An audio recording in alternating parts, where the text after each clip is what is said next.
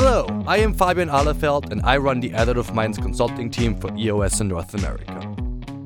Welcome to Additive Snacks' last episode of Season two, the podcast that inspires and educates you on your additive manufacturing journey. On today's episode, I am joined by Doctor Carrie Bauer, the Senior Manager of Polymer Technology at E O S. And today, we'll talk about the best ways to approach innovation with three D printed polymers. The first rule of three D printed polymers is that you'll need to rethink applications at the spec level.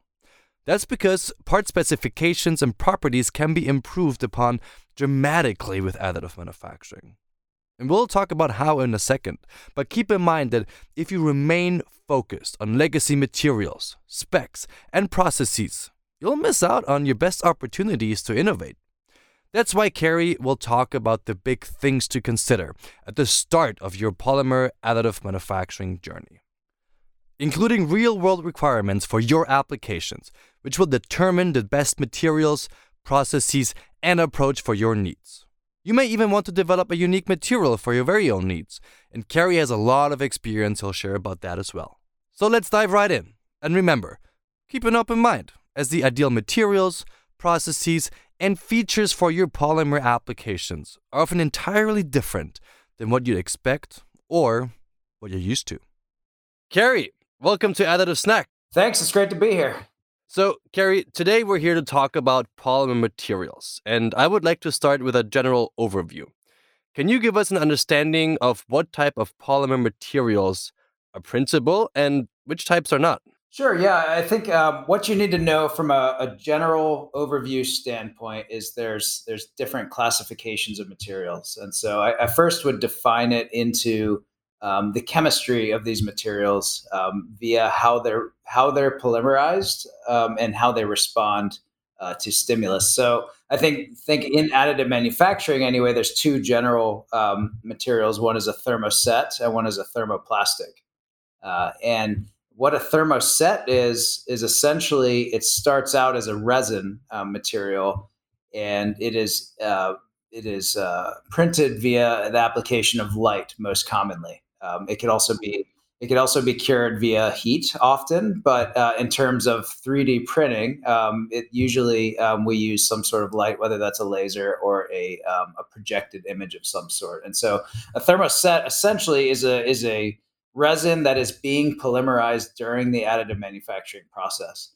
Now, a thermoplastic is a material, uh, is a polymer that already is polymerized um, that we're utilizing in some form, whether it's a, a powder um, or whether it's a, um, you know, a filament of some sort. And we're essentially sintering it or melting it into a shape that we want. And so um, one is a starts out as a monomeric or a oligomeric material and becomes a polymer during the process, which is a thermoset, and one already is a polymer that we're manipulating via via melting um, into a shape.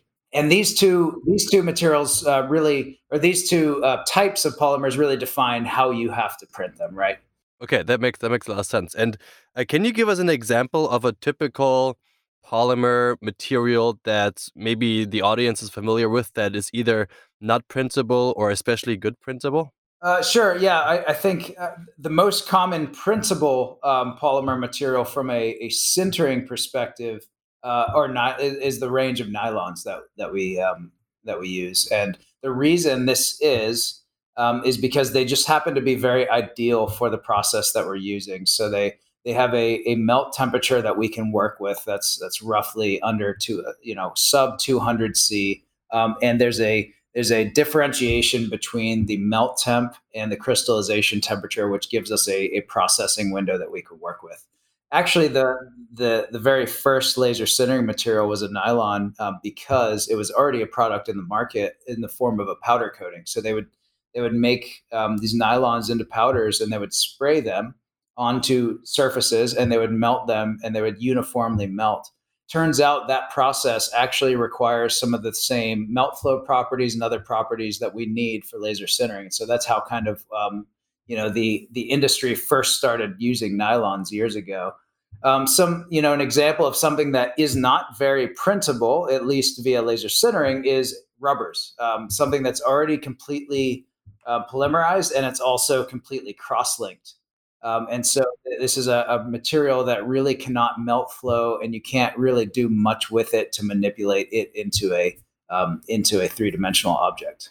Okay, and what can I use instead instead of rubber? Uh, yeah, so so we employ a number of thermoplastic elastomers, um, so T P Us uh, or T P Es, um, and what these essentially are is they're they're blockchain polymers which have a rubber component to them, and then they also have a more processable component, which allows the melt flowing and things that we need to, to center them into, into place. And so um, by combining those two properties, we can we can leverage the um, the properties of rub- uh, rubber-like material, but also allow them to be processable in a way that we can utilize them. And, and uh, we have a number of, of T P Us and T P Es that we've that we've um, you know in recent years released based on this type of chemistry and material science. Okay, that's that's really good to know. So in the end, as far as I understand now, we need to be able to look a bit outside of the box when it comes to additive manufacturing, right? You just mentioned that not every material is printable, even though it is uh,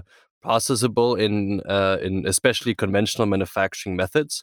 Now, if I'm an engineer out there and I want to look at additive manufacturing as a way to manufacture my current application, either because I've identified a good business case for it or because I want to print certain geometries that may not be able to to manufacture, that I cannot manufacture through conventional manufacturing technologies. How do I approach and identify a material for my application? Sure, yeah. I mean, I think when considering a, a new material or a new application in general in additive manufacturing, start with the requirements of your application. So, um, you know, I think it, it really comes down to understanding the minimum property requirements of, of what you're trying to meet um, in your application, and translating that to something that, you know, or to a product that, that, you know, is, is available or is becoming available on the market. And so, you know, so many times we get caught up on uh, a customer using a specific polymer. Um, I'll use the common example we have is, is a, a P A six, because P A sixes have been in the market for a really long time and are really industrially used, especially in automotive, um, uh, across the board, right? And, um, you know, typically we'll we'll come and we'll get asked, um, do you have a, a P A six that we can use to swap out for what we already have, you know, qualified for P A six internally? Um, and even if the answer is yes, Uh, you know, the material may be similar in name, but even a P A six that's typically injection molded to a P A six that we offer uh, is very, very different, because we have to have a different uh, molecular weight, a different melt flow. Um, these materials are not one-to-one in terms of chemistry, even within the same chemistry set. You know, even if the material has the same name, it's not the same material. And so really the most effective way to target new applications um, in laser sintering is by really um, having an openness and an understanding that your specification might have to change to accommodate a new material, um, and start by understanding what the true requirements of your applications are and looking for a material that maybe doesn't have the same name but meets the minimum requirements of that application. Okay, that makes a lot of sense. And, you know, in the end, leveraging additive manufacturing to its fullest extent, I think we need to be able to match the material properties to the application. Now, we've talked uh, a lot in the past, and we, we work uh, together a lot. Let's dive a little bit deeper into the material engineering uh, side of additive manufacturing. Now, you talked about uh, nylons a little bit. You talked about uh, soft materials.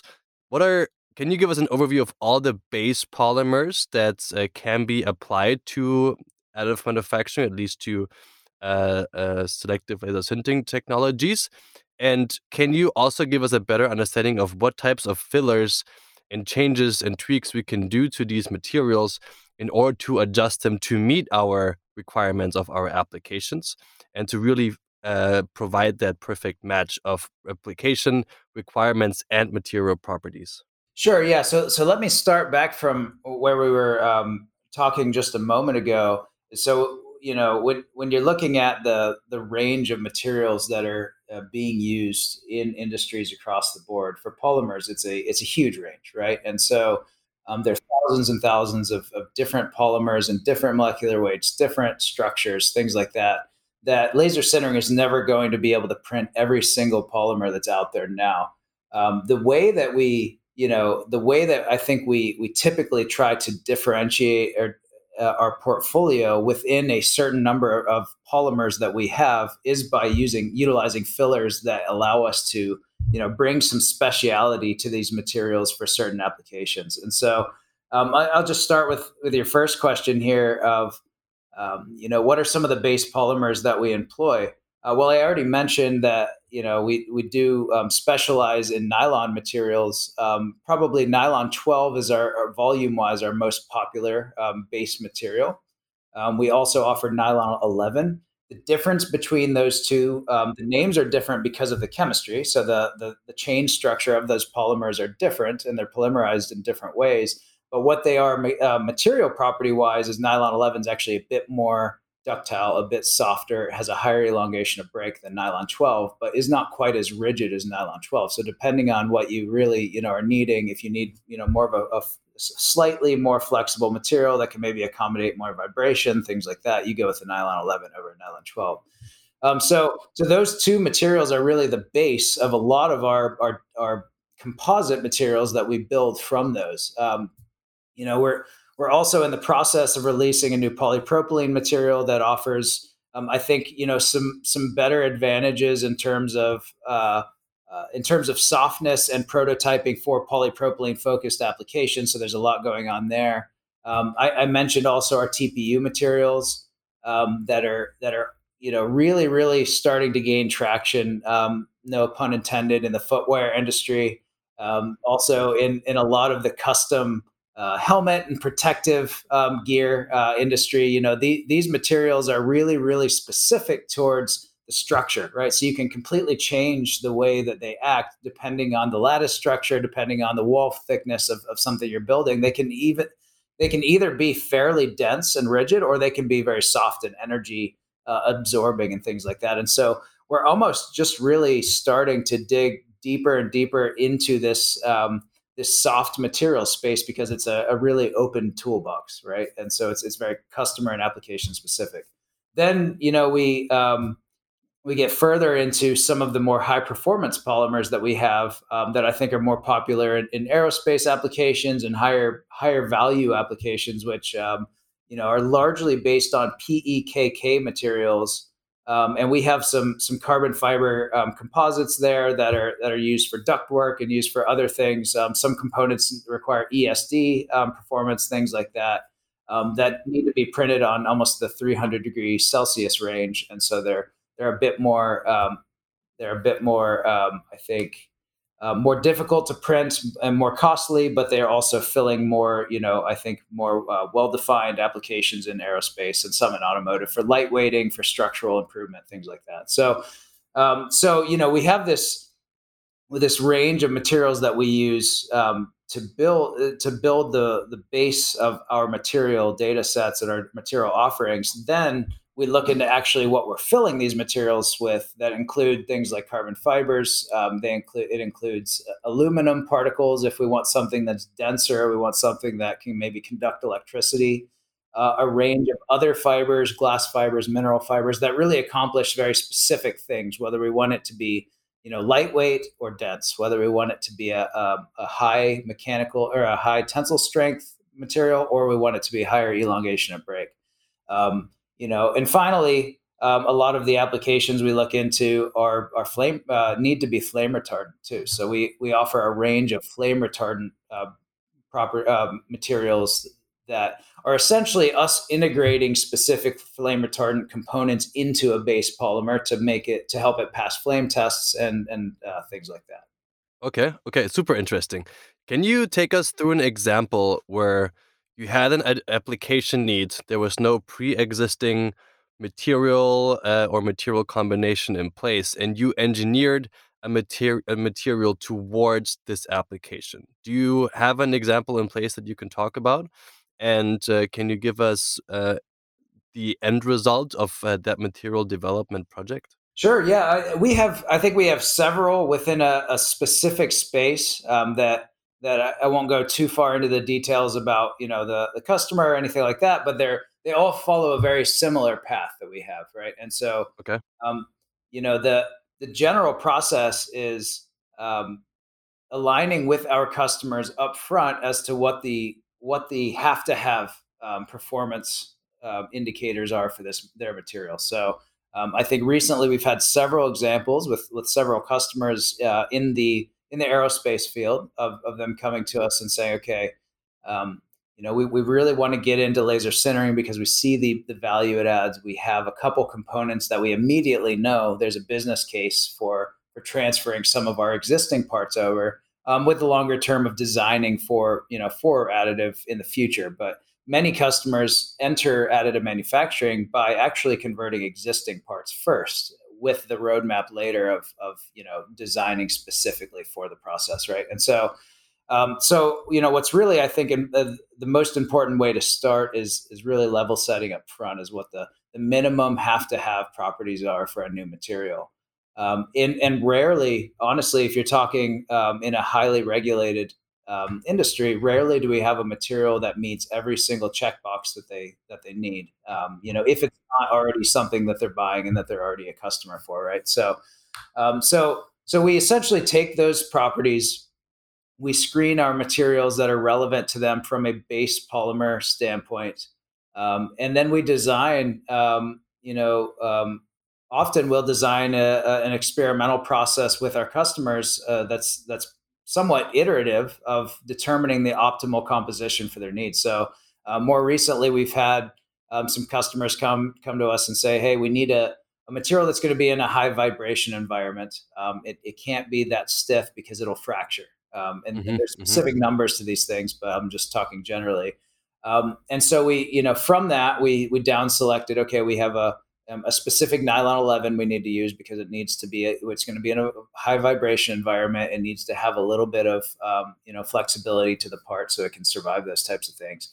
They also gave us the challenge of saying, well, you know, this needs to be able to absorb shock, um, be able, you know, to um, handle the types of environments that something uh, in the air would have to handle, which also includes E S D, you know, which is dissipating any type of shock that it gets within the Um, within the structures around it, um, so that it's not, you know, causing a fire or something like that. So we had to make the the material E S D, and also there's a flame retardant component to that too. So if there's a fire in the cabin, um, it has to be, you know, helping to put that out, or at least not um, causing any sort of secondary fires and things. And so um, we went to work on the, a composition that had multiple, um, you know, uh, multiple structures inside of a polymer, uh, uh, multiple um, additives and things like that. And from there, we, you know, it's, it's essentially a, um, an optimization process of what is the trade-offs between the, the components that you're integrating into a polymer, and what are the, what's the optimal process um, from a laser sintering standpoint to get your maximum properties while also retaining the feature definition. So this is a fairly, um, you know, um, a roadmap that, or a process that we're fairly comfortable with because we've done it quite a few times successfully, all the way from a customer talking to us about their requirements, us making a custom product, uh, us helping to, um, you know, finalize the process, and actually transferring the process to the customer and handholding until it's through the, the qualifica- internal qualification processes that they have on their manufacturing site. Awesome. Thanks. That's a really good example. And I think it also shows that even though there is already a quite large material portfolio out there for additive manufacturing, don't get discouraged if your material properties that you are trying to achieve aren't represented by a standard material. Additive manufacturing allows you to tweak materials and uh, create new compositions that really match the, in often cases, high performance or unique performance requirements of, of parts. Yeah, and I uh, think one, one other one other note on that is, um, you know, in most cases where there's a successful new custom product for a, a you know, a new application, or for re- replacing an existing one, there was some some flexibility on the specification, because in the past, often specifications will be written around an available material, right? So if there's a specific grade of material that's being molded or machined, uh, usually the spec is written around what's already available. Well, the most successful way to drive additive into replacing some of those antiquated parts and, and, and antiquated manufacturing processes is being able to take another realistic look at, okay, you know, uh, maybe we can overachieve on, on some of the areas um, and maybe we're underachieving on some others. What do we actually need? What do we really know about our application opposed to what we just wrote in because that's what was available before, right? And so in, you know, always the customers that are willing to take a deep look into why their specifications are written the way they are and how can they be changed to accommodate a new material, those are the ones that are successful in in transferring or, or in, you know, integrating a new process and a new uh, product into their line. Yeah, totally. And that accounts for material requirements, of course, as you mentioned, but also from my experience to uh, to design specs, right? Do, uh, is are the tolerances that are written in the specifications actually required, or are they just based on a conventional manufacturing technology that has been used before? Now, totally. you you earlier mentioned uh, a very important topic too, and that is uh, qualification, uh, especially for those restricted industries, but also for for less restrictive industries to uh, reduce uh, reduce scrap. What are some variables that I, as an engineer, need to be aware of that allow me to control consistency and reproducibility of an additive manufacturing process and the output that I generate? Yeah, sure. And so, so like you said, um, quality, as we push, as the industry really pushes further from, you know, further into a typical manufacturing process that you'll see on a in a production line, um, we are more and more being tasked with um, understanding the variables that we can control, understanding the variables that we can monitor, and understanding what we cannot control, um, and and wrapping that into uh, quality control documentation and processes that that really really result in a robust and consistent manufacturing process. Uh, and and and by doing that, you essentially um, are able to define your your boundaries, right, for for what's acceptable and what isn't, and how to control that. Um, and so, you know, getting a little technical here, um, from a powder quality management um, perspective, um, there's there's several things that go into maintaining a a, a process um, that is, you know, um, consistent and uh, predictable. And I think one thing is, if you're looking at, you know, a polymer powder, your your melt flow is one of the most important variables that you have. So essentially, um, laser sintering is not a pressurized process. Um, you know, it's it's it's done in, in atmospheric pressure. And so when a the laser comes and it hits the polymer, um, we rely on that polymer's ability to flow um, into, you know, flow into a solid melt pool as we're printing. Uh, we rely on that ability to give us the quality of build that we have. So if you have a powder that does not f- flow when it melts, essentially it just the, all of the particles just stick together, the clump, right? And what happens there is you you're building a part that has a lot of internal free volume, and you're not getting the high density that you need of a part, the full density of melt that you need. And you'll see that on your mechanical properties. You'll see, you know, very very um, you know, much worse elongation of break when you go and do your, your tensile coupons and things, your witness coupons. Um, and you'll see other effects of that, you know, via whether it's build failure or other things. And so, so the first thing to understand is, is maintaining a, um, a melt flow within a, a certain range. And so a lot of our, um, you know, processes and how we qualify internally our own batches of materials, we have very defined melt flow ranges saying, okay, Um, it has to be within this value um, to be an acceptable product that we're we're putting onto the market. Um, and the other, you know, one of the other aspects is the actual size of the powder. Um, interestingly, if you have a powder that is um, every single powder uh, piece uh, or, or powder sphere is the same exact size, that gives you a worse, um, actually worse properties and worse infill than if you have a um, essentially a normalized distribution of, of um, particles. And so um, the powder science in terms of shape and size is actually um, pretty interesting um, in terms of idealizing what the sizes, the shapes, and the distribution are for for you know powder flow.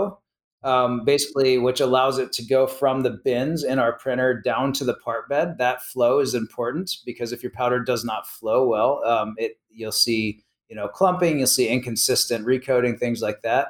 Um, but also the ability to pack in your bed and print consistently. And so, um, you know, from a um, from a print quality standpoint, not only is what the melt flow that I talked about important, but also the shape and the size of the powder and it, the, the powder flow itself um, in being able to get down to the, the bed, bed. And so, um, you know, when we're producing powders, when we're when we're doing experimental studies, like I just talked about, um, you know, for specific customers or products. Um, these are some of the things that we really, you know, monitor very closely because they can um, be game changers on whether a, pot, a product is actually going to be successful in the market or not. And, you know, from our perspective, we have to design these um, these processes to be very robust because we're sending a powder to a customer.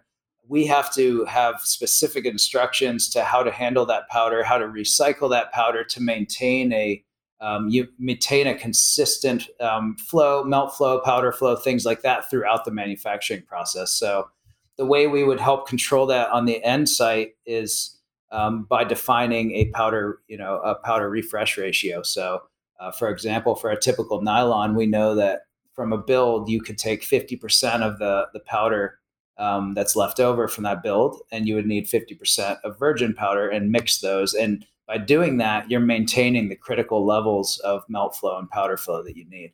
And there's a, there's a lot of other, um, you know, thermal processing considerations too. Um, you know, as your powder gets older, if you're not controlling, um, you know, those those ratios right, you're not con- controlling how you're treating the powder and sieving the powder, things like that.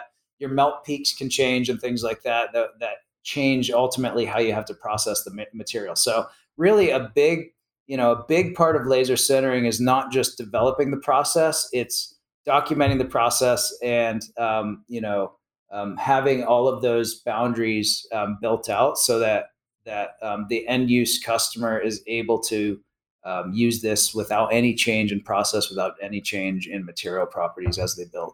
Yeah, one hundred percent. And that, of course, is is one of the key reasons why additive manufacturing is pushing into serial manufacturing. Uh, thanks to the work that you do and uh, also many other uh, polymer material development organizations that really open up a new space for, for application. And talking about that new space of applications, if we look a little bit more into the into the future now, what are some applications that will, will be unlocked by additive manufacturing? And do you also see future material categories being unlocked that are not unlocked today due to various reasons? Sure. Yeah. I think there's a, a couple areas that, you know, particularly excite me right now when I'm looking at, you know, new applications or new frontiers that are being pushed in the, in the industry.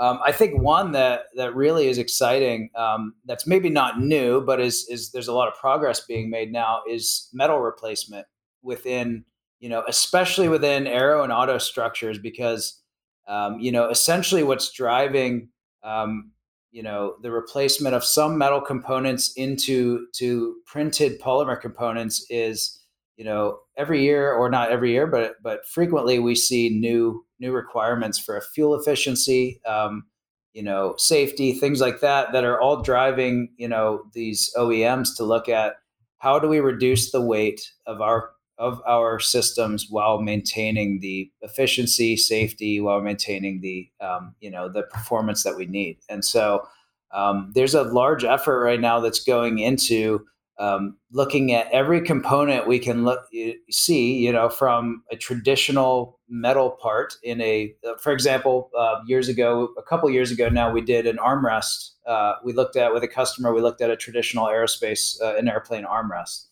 This was just made of, of some sheet metal components plus some internal metal components that that gave it some strength. Um, we were able to, you know, use one of our high performance polymers, P E K K based, um, to build the similar a similar structure that was actually able to lightweight the armrest significantly while maintaining the strength it needed.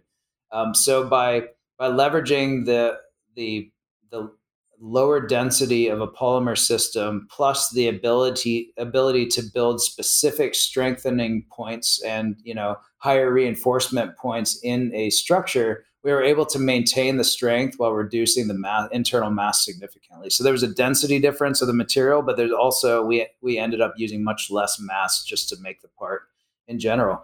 And this, you know, this um, ultimately led to a reduction, I think, of roughly fifty percent in weight. Um, These types of applications and examples are across the board right now of people looking at, okay, we need to, um, you know, maybe reduce the overall weight of a, a, an automobile by one hundred pounds, right? And so they're they're they're looking component by component into what can be changed to to um, achieve this, and it's all about maintaining performance while reducing that weight and reducing the um, the density of parts and things, and so. Um, that's where some of our higher performance materials, like I mentioned, P E K K, are coming in because we're able to maintain some of that strength um, while also looking at and leveraging the ability to build custom lattice structures and custom strengthened structures um, that take into account the areas that need to be reinforced.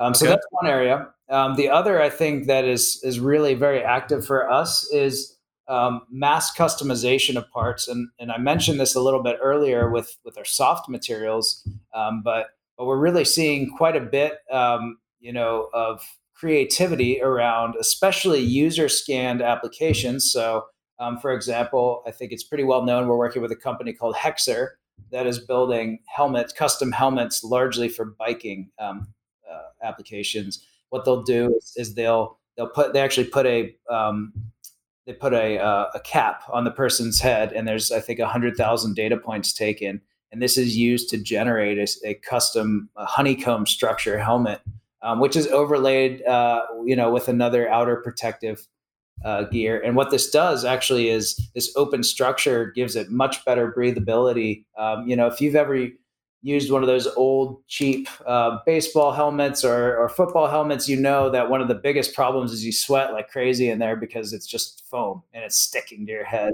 you know, and it's terrible. And so one of the cool things is being able to, um, you know, to really um, hone in on this specific um, internal structure that really fits your head well, um, while also, you know, being lighter, being more breathable, ultimately being more effective in, in safety too, because um, there's less rattling around and it's a, a better fit for your specific head. So there's, there's so many examples of this, not just in the helmet space, but um, you know, we, we've also for a couple of years now been working with a company called Atrex that is taking user specific pressure um, profiles of people's feet. They stand on a mat and, and it translates a pressure profile to a specific structure that we print Um, that then translates that to how to support their feet better and give them better posture or help reduce pain, things like that. Um, that's happening, you know, with shin guards. That's happening with um, orthotics. That same concept is being leveraged um, with soft materials, with our nylon materials, and it's really leading to um, a much more custom product. Often, it's being also leveraged into distributed manufacturing, so it's it's closer to the customer and faster turnaround times too.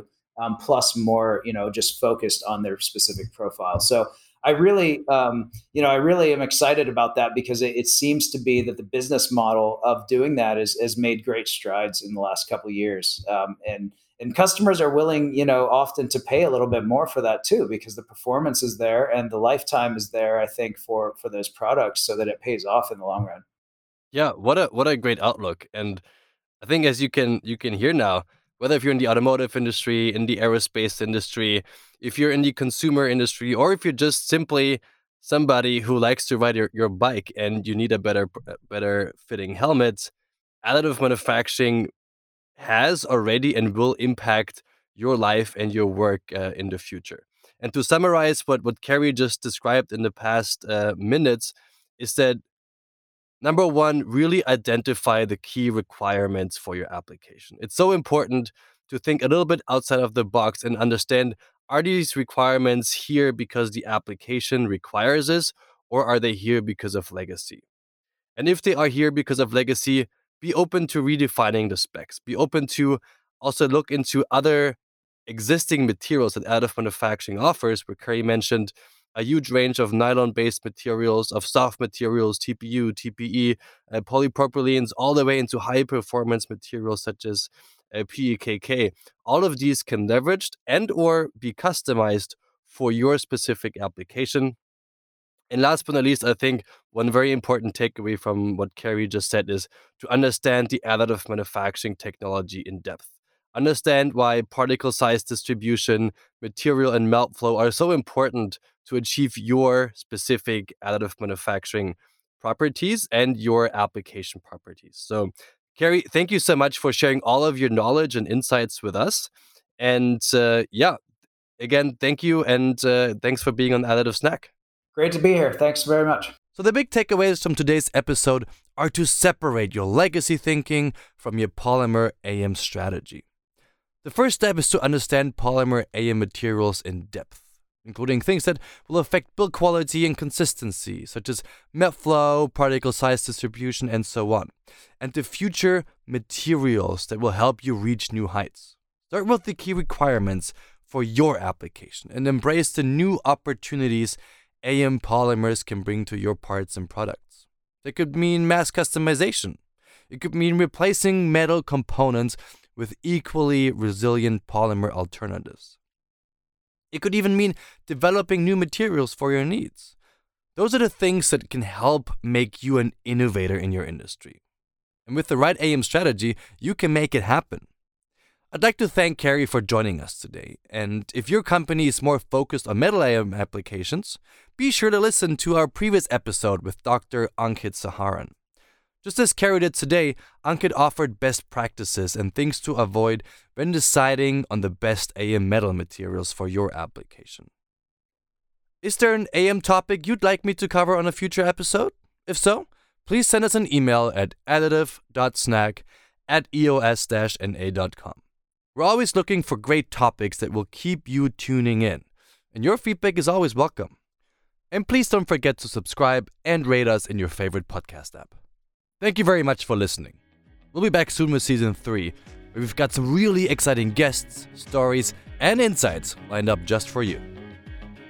So stay tuned and I'll see you there at another great episode of Additive Snack. A special thanks goes out to my co-producers, Kristen Eisminger and Tim Moynihan, as well as to Shannon Bauch for graphic design and social media management.